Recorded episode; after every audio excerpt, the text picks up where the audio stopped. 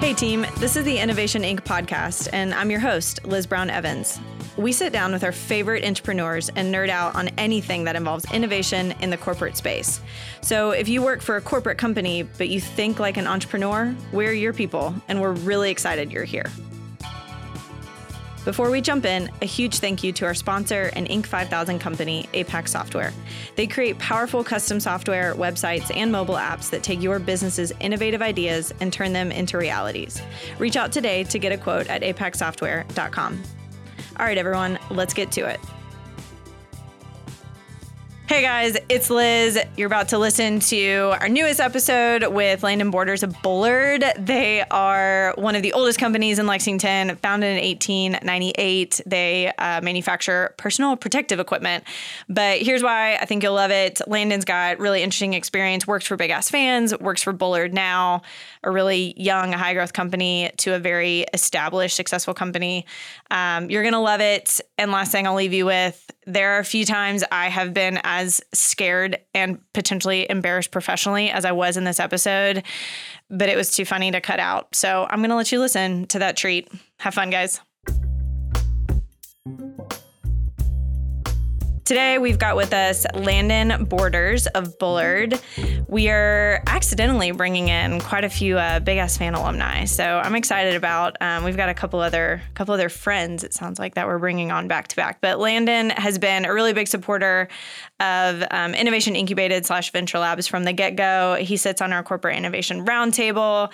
Um, he's worked with big, small, startup companies, you name it. So Landon, I'll let you get us started. Give us a little bit of your experience, and we'll get into it. Hey, thanks for having me. Uh, glad to be here. Um, my experience, well, let's see. I've I've spent about twenty years in product development in various uh, various companies, starting at Lexmark, making all-in-one printers. Uh, I, I worked there for several years, came to Bullard, uh, working on safety equipment from uh, uh, long-wave infrared thermal imaging cameras, which, which are amazing products, uh, to respirators. I, I was enticed by this company here in town called Big Ass Fans. They were doing some really cool things, kind of a startup, and uh, I went to go work for them. Did a lot of fun stuff, uh, introducing IoT products, uh, working in product management and R and D. Uh, and and uh, eventually wound up back at Bullard. Uh, they they uh, invited me to come back and lead the product development group, uh, which I obliged. And we've been on kind of a growth uh, trajectory over these last several years. So that's me in a nutshell, I guess. I like it. So it sounds like you are good or bad friends, depending on the day, with Alex Reed, which if you're joining today, go back and listen to one of our previous episodes. Alex, formerly also with Big Ass, went on to found Truman's and exited recently. Really interesting story. Um, it's we're interviewing a couple interesting people who used to be at Big Ass are now at different companies. So I would love to dig in a little bit into kind of what we made Alex do. Let's talk about what your experience was like at Big Ass Fans, and then get into maybe how that compares um, in interesting ways with Bullard now. Um, so again, I would really encourage people to go back and listen to what Alex had to say. So build off a little bit of that. What, um, man, Big Ass Fans is is a whole mood of innovation. What was it like working there? Yeah, and I was, this might be awkward. I don't know who Alex Reed is. Oh my gosh. Yeah, sorry. No, I'm totally kidding. Alex is a good friend of mine.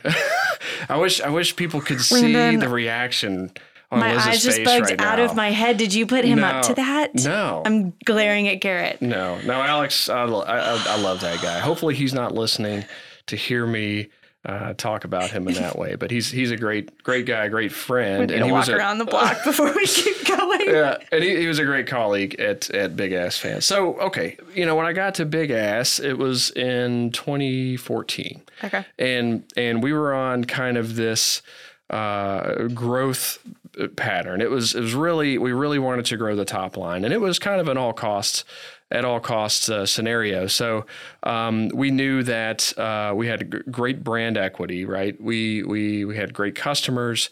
We were, when I got there, really trying to get into the home and really mm. trying to get into the Internet of Things and be a thought leader in that space, which is where I spent a lot of time. Uh, I partnering with Alex, you know, I was I was on more of the R and D uh, product development side. He was on more of the marketing side. So we were we were partners in crime through through a lot of this, but.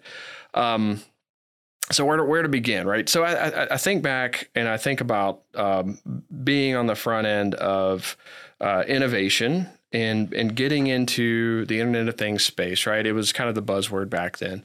There was a lot of interest in, in that. There was uh, lots of large acquisitions, most notably the Nest acquisition by Google for hmm. two point three billion dollars or something crazy, right? We knew yep. there was a lot of hype around that. But but uh, more importantly, we knew that we had a good product, we we had a good brand, and we knew that we we had a lot of opportunity to innovate. So the the challenging part was there was no playbook, right? There was no, you couldn't go back and look at how somebody did this before or go copy somebody's homework and figure out how to make smart products or apps or or what people really cared about in this space or, or some of the user experience challenges that you had, right? So there was a lot of learning.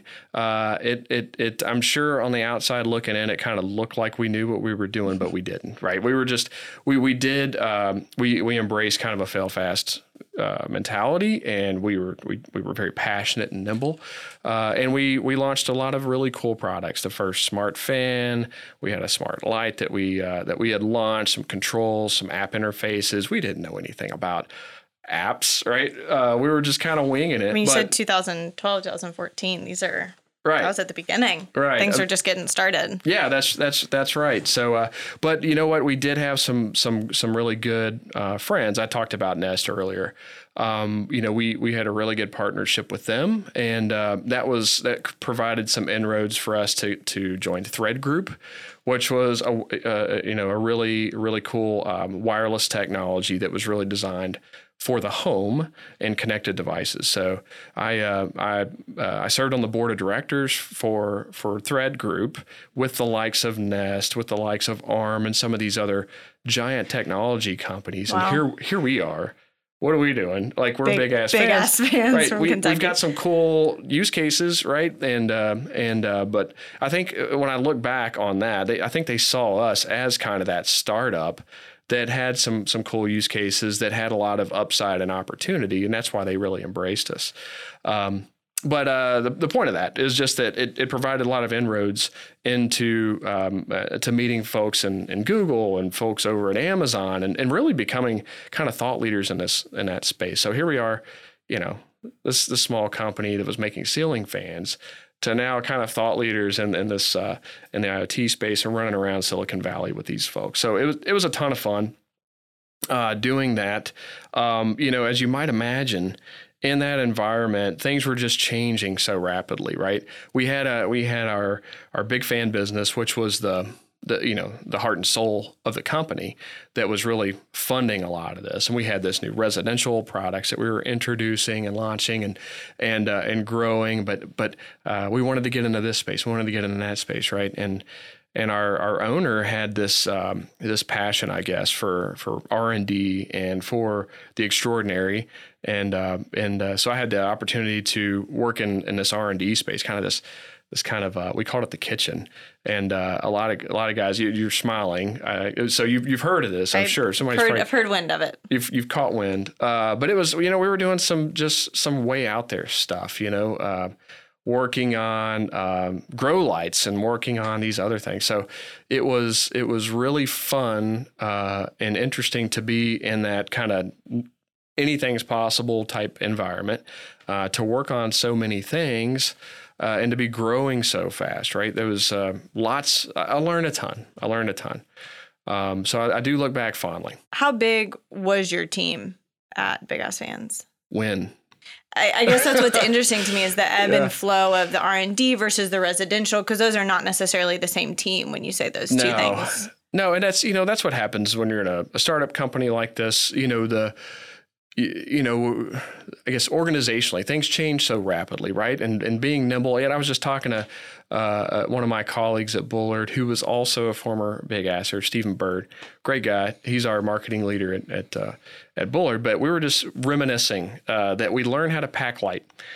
And uh, I sure. guess there's there's kind of something something to, to to that, really, when you think about it um, at a different level. But, but to us, what we were really speaking about was, you know, we, we had like a notebook uh, a computer and a monitor and, and a pen, right? When I first got there, I was like, oh, here's my family photos and here's, and you know, and that just kind of went out because, and my, my point of that is that we were just growing so rapidly. We were changing uh, a lot and, and uh, you had to be nimble, right? You had to be ready to literally pack up and move to a different location. I don't know, every three months. But I think it's in, I don't know, I think it's symbolic, if you will, of a startup, right? You, you've got to wear a lot of hats. You have to be prepared to do a lot of different things and to uh, change with the, you know, what whatever your customers want you to do or whatever the owner is interested in doing differently. So, um, I, you know, it there's also, you know, I, I do speak finally, there was a lot of really, there was a lot of difficulties too, right? And and uh, for me, I I I I I've learned to adapt and work well with change, right? Just embrace it and go with it. But uh, for others, it can be a real challenge to have to uh, to be to be going right and then to immediately change the next day and go left. So I know uh, you know what we talked about is having you know the the flavor of the day, the idea of the day uh, was usually just a day long, and and you know the next day we were we were kind of focused on something else. But um, anyway, we embraced that, and um, and uh, it was a it was a wild ride. Learned a lot. It sounds mm-hmm. like. So what I find so interesting about your experience to transition a little bit to Bullard is you were working for this incredibly fast moving startup. Small company, and then you transition to this age-old, well-established, they've got budgets and strategy and tradition. I mean, could you find almost two different brands yeah. to work for? But product development is needed everywhere. So I, it's a huge question. What has been some of the differences in corporate innovation? What did that transition look like? Yeah. Uh, well, you know, as I mentioned, I, I had been there before, so I, I kind of knew what I was getting into. But you're right to point out the fact that on one hand, we were in a, a startup, rapid growth, grow at all costs type environment uh, to, to a well-established co- company, one that had a well-established supply chain and distribution and customer base, et cetera. So um, I think, you know, what, what attracted me to Bullard and why I'm there today is that um, I love what we do, right? I was I was really attracted to not only the people there, but the purpose, right? Um, so we make we make products that save people's lives, and uh, at the end of the day, wow, you know what? When there's one thing to make ceiling fans and really cool products, but when you think about that, it's it's extremely gratifying professionally in a whole different way, right? Um, so yeah, great people, great products, well-established company. And I, I also saw a, a substantial amount of growth potential. Um, you know, just it's it's nice to have worked in uh, companies that have had such a well-established brand. And I know in the startup community, uh, that is such a hard thing to do, is really to establish the brand, establish the recognition, establish your customer. So it's really nice to kind of walk into a scenario where that's been done already and to really focus on the customers and understanding what their problems are and try to solve for them in ways that maybe they've not thought of before. Um, so, uh, you know, I think uh, one of the things we we talk about at, at Bullard is is having a very long vision. You know, we it's it's family owned and operated, sixth generation. Like it has it's it's been that way for one hundred twenty-three years, right? Uh, it, it's a it's an environment where there's no uh, there's no end game other than to be around for another one hundred twenty-three years. That's it. It's a very long view. And uh, that's very unique. And I, I realize that it's not something you see very often. So it it it, it provides for a, a, quite a contrast in, in environment and culture and how we think about the business and how we think about growing the business, right? And I've said a, a few times already intentionally that there was a grow at all costs mentality, right? Our our owner at at at Big Ass wasn't necessarily watching the bottom line. He was watching that top line, and that's what really mattered. But you, you transition into a well-established business, then you start to think about other metrics that really matter and and how you're using those to really drive growth and drive the business. Talk a little bit about, let's dive into innovation more specifically at Bullard. Um, again, we've sort of set the stage for you guys have this long vision. You have you have the luxury of having patience to grow. Doesn't there's no pressurized growth decisions, but we also I've been very into the Business Wars podcast lately. If anyone's looking for another one to listen to. You should still listen to this one. But um, the Wondery puts out a, uh, it's called Business Wars, and they compare and contrast. Have you heard of it? No. Um, so they'll do like Netflix versus Hulu or Uber versus Lyft. The one I just listened to for the comic nerds out there was Marvel versus D C. Oh, and okay. it goes, I'm, I'm going to listen now. It goes into yeah. the history of, of kind of these brands competing. But the point is, um, I listened to the Marvel D C one. D C was top dog for decades, and they just couldn't care less about Marvel. And I believe, if I remember correctly, it was into the sixties, seventies, you know, the scrappy little the scrappy little underdog t- took him over and has never really looked back. Um, so all that to say, you know, disruption sneaks up on you quickly. And I know that's top of mind for lots of longstanding large companies. So let's talk a little bit about innovation. What's the motivation there? What's the response to risk? Or how do you guys think about corporate innovation? Yeah, well, you touched on something there that that's that is... Uh... you know, something we're very aware of. And and the reason I'm at Bullard is is we we had become complacent as it as it relates to introducing new products or solving our customers' problems. And that's one of the reasons why I, uh, I came back. I, like I mentioned, there was there was a lot of opportunity. And, uh, uh, you know, we have very patient capital. We have a very patient board, very patient C E O. Uh, and I, I hope uh, if you're listening right now, please be patient with me. Now, um, the uh, my point is the it gives us time to to stop and think and and really uh, understand our customers, which is where we really spend a lot of our time. And I like to think of um, innovation as the the intersection of technology and unmet needs. Right. Mm-hmm. So um, I think the technology in our case, it, we're not uh, we're not developing tech, new technologies. Right. We're sure. we're integrators. So we knew that uh, we had to really focus on understanding our customers and their needs, and and we have uh, a lot of them, right? We we uh, the safety the safety business is a, is a fairly large business, and we like to think of ourselves as niche players, but they're still pretty broad. So um, I think we've we spent a great deal of time uh, over these past few years really trying to get intimate with our customers and really trying to understand their problems and how we can solve for them. And uh, that's really been, uh, and, I, and I mentioned this to you before, Liz, offline, but we were, we've been spending a lot of time in our strategic planning right now at the company and really uh, trying to understand where we're, where we're really strong. And it's we've come to realize that, yeah, we've got great products, right? Uh, customers really love us. They're really loyal to our brands, but there's so much that we can do uh, to be even more intimate with our customers and to really provide an outstanding experience for them. I mean, just across the whole life cycle of, of the product or our touch points with our customers. So, well, I imagine your customers have a pretty intimate relationship with your products, if you will. I mean, it is, as you said, saving their life. Right. So you guys have a really unique like touch point, as you're saying, with you're, customers. You're right. And, uh, and it's, it's crazy. They, uh, they are very loyal and, uh, you know, even, even things like hard hats, right. You'll see them around. It's, that's one of the products we make. And, you'll see that they... But to be clear, it's one of the products you guys invented. We invented it, yes. We just and need to not, get that shout out abundantly not, clear. Not me, uh, but, well, but yeah, one of our previous owners. one hundred twenty-three That's years right. Old.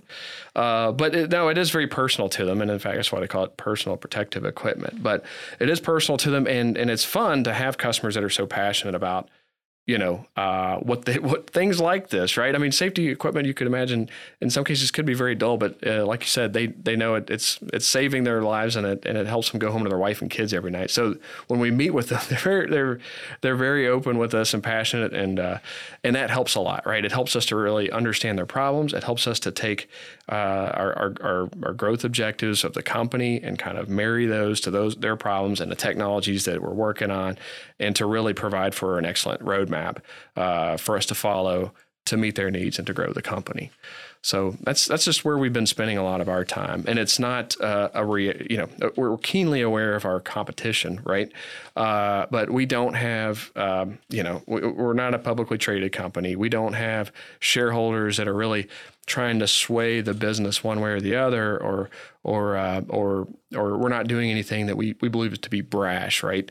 Uh, it's it's just not it's it's quite the contrast to Big Ass, right? It's it's a it's a it's a bigger it's a big ship, and we're you know steering it slowly, we're growing slowly, or I guess at the at the pace that we want to grow, I should say, and uh, and it's it's I don't know, it's it's uh it's it's it's it's a nice change, I guess, a nice sure. contrast, yeah. Do you guys have specific teams formed around, and I know innovation is overused, but R and D or customer discovery, or do you feel like there's a sense of ownership for innovation across the board that's pretty flat? Yeah, that's a great question. We do have teams that we do have an R and D group. You know, that's part of my responsibilities, research and development, right? We have uh, we, we have our own sales group, right? So we've got folks that are out there on the front lines with our customers that are very passionate about, you know, them and taking care of them. Uh, uh, but I, I guess, you know, although we we all have our own responsibilities in innovation and responsibility, uh, it's it is shared, I would say. Um, a lot of the opportunities that we focus on and invest in are coming from those front lines, right? And and what their needs are. And there's cases where someone's asking for a faster horse, and we see that, and we're like, ah, you probably need a car, actually, right? So I mean, there's there's those instances, right, where we're listening, uh, but we may do something a little bit different. Um, so. Um, yeah, it is, it is a shared responsibility. And, and, and I'll say too about Bullard that, you know, part of our culture that, that I love so much, it's, it's a family owned business, and it, that transcends to everyone. Like, we think of ourselves as a family. So when we think about, and, and that's, you know, that, I don't know, maybe that's cliche, but it, it's real. It's true. Only if it's like, not true. Yeah. We, sure. we really, we really do look out for one another, and we do think for one another, and, um, and we listen to each other. So, you know, that's, Uh, that's how we, that's how we operate. I think what I like about both what you're saying today and things I've heard you say on the Corporate Innovation Roundtable is you guys have such a laser focus on your customer. And I think even you guys view your customers as family to an extent. Yeah. Um, and I think that's where ultimately true innovation comes from, is if you have a pulse on what your customer needs, you can pivot accordingly. Even if that's a slow turning of a big ship, you are intimately aware of their needs and where they're going. And I don't know, I think what what we want to debunk is this thought that innovation has to only be for tech companies or only if you have access to software developers, when it can be, some of it can be incremental improvement, and we support that kind of innovation, but breakout ideas can happen that aren't necessarily tech-based. A lot of them are these days, to your point, you know, sky's the limit on what we can do with data anymore. Um, but I just think that it's such a great example that really what you have to have is a focus on your customer and the end goal, less on access to tech. Right. And, you know, I think for us, we, you know, we understand and acknowledge, if you, if you look across the segments that we operate in at Bullard, where we're the strongest is where we're the closest and most intimate with our customers. Mm. And uh, now, you know, granted, we we do serve a lot of niche markets, uh, but it's it's there is a strong correlation between intimacy with our customers and success, right? The segments that we're not as strong in are the ones that we're further away, right? We're we're probably relying more on the competition and what they're doing, and and trying to go tit for tat on uh, products and features, and, you know, w- with those guys. And when we do that, yeah, okay, that, that works sometimes, but we're not winning there like we are when we're as customer oriented and customer focused uh, in some of these other segments. So that's really, you know, for us, that's that's really where we're focused right now, is is understanding those problems, understanding those customers, and trying to solve for them. This is more my own curiosity, but what's like one of your strongest products? Obviously the hard hat is what I think of when I think of you guys. Oh, yeah. But when you're like, we're winning on this piece of protective equipment. Oh, wow. Well, you know, um, I tell you what, um, I know that you probably didn't want to go here, but like we, we've got at Bullard, we have such a broad portfolio of products, right? It's, it's for a small company. We, we make a lot of stuff, and that really saved our bacon last year. Like, you know, when, when a lot of our, there were some, some segments of our business just did not do well, and others that went gangbusters due to COVID and, and respiratory protection needs and this type of thing. So I think we we probably took that for granted before the pandemic, and now we go, oh, wow, that's very important to have a diverse portfolio of products for this company. You had fallback items, right, or some security blankets. Right. So there, you know, last year, uh, you know, our respiratory protection products went crazy. This year, like our thermal imaging cameras, like wow. firefighter products, like those are going gangbusters. So you never know. Interesting. Yeah. You never know. So this is kind of transitions into one of the last things I want to talk about. Um, I've really been trying to get into trends with a lot of our guests. I think, first of all, it's what I love reading about, like what where are things going? That's what we love to talk about. Mm-hmm. What are some trends you guys are saying? And, you know, I think offline, again, we talked a little bit about COVID, and that can either be what are trends you guys are seeing as a business and how you guys run, or from a product standpoint across the board.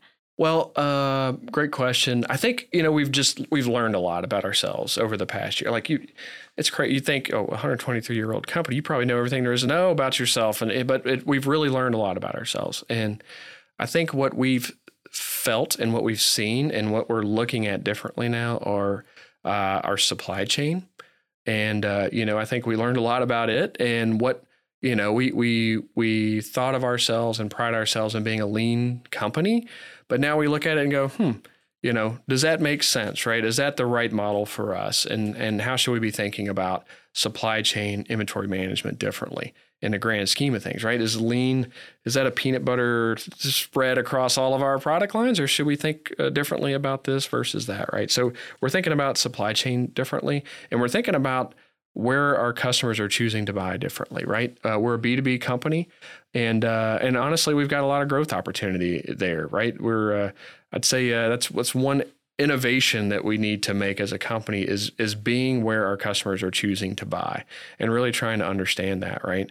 Um, you know, what we saw over these past several years in, in a distribution-based uh, model is a lot of the stores close down, sales team gets grounded, people are looking for new ways to try on products or try things, and we weren't there for them, right? And uh, we've got to, we, we were spending a lot of time on solving for that, right? And being with our customers uh, when they need us and, and how they want to be with us. Is that a, is that sure. a thing? I don't know. Sure. Yeah.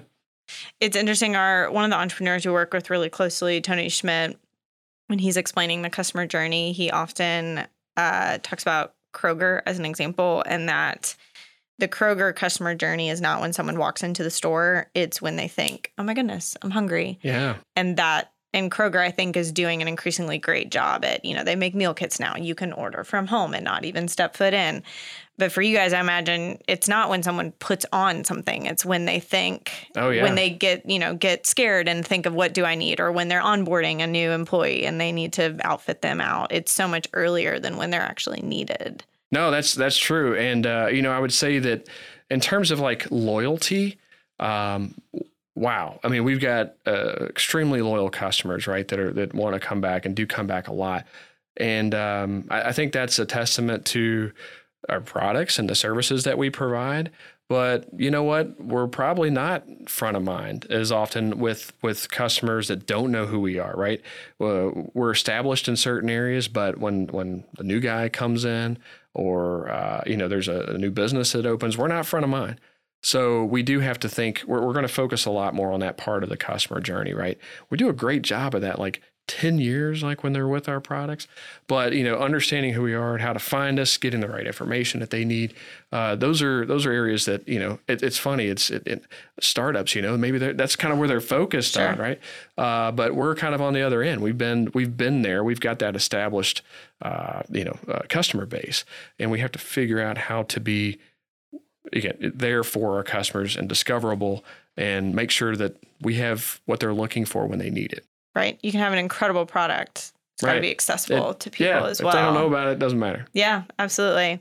Well, and, and this has been an absolute pleasure. Um, how can people connect with Bullard, find you guys? Um, who are, if, if these people are listening, who should find you? Are there some firefighters you want to yeah, connect with? Yeah, you know, if if there's if you work in a place that where there's safety hazards, come come talk to us. You can find us at bullard dot com, w w w dot bullard dot com, on the World Wide Web. It's this, it's this Internet of Things yeah. situation. Uh, yeah. Or you can look me up on LinkedIn. Happy to connect with you. Talk we'll, to you. Uh, we'll link both of those in the show notes. So again, Landon, thank you so much. This has been uh, a pleasure. We're really excited for people to hear about it and hopefully have you have you back sometime. All right, Liz, so. Thanks for having me. All Appreciate right. it. Thanks for tuning in, everyone. If you know someone who should be on our show, even if it's you, reach out to us at innovation incubated dot com. And while you're on our website, sign up for our newsletter. Lastly, thanks to our sponsor, Apex Software. The right software partner can change everything. So reach out today at apex software dot com. Until next time, go team.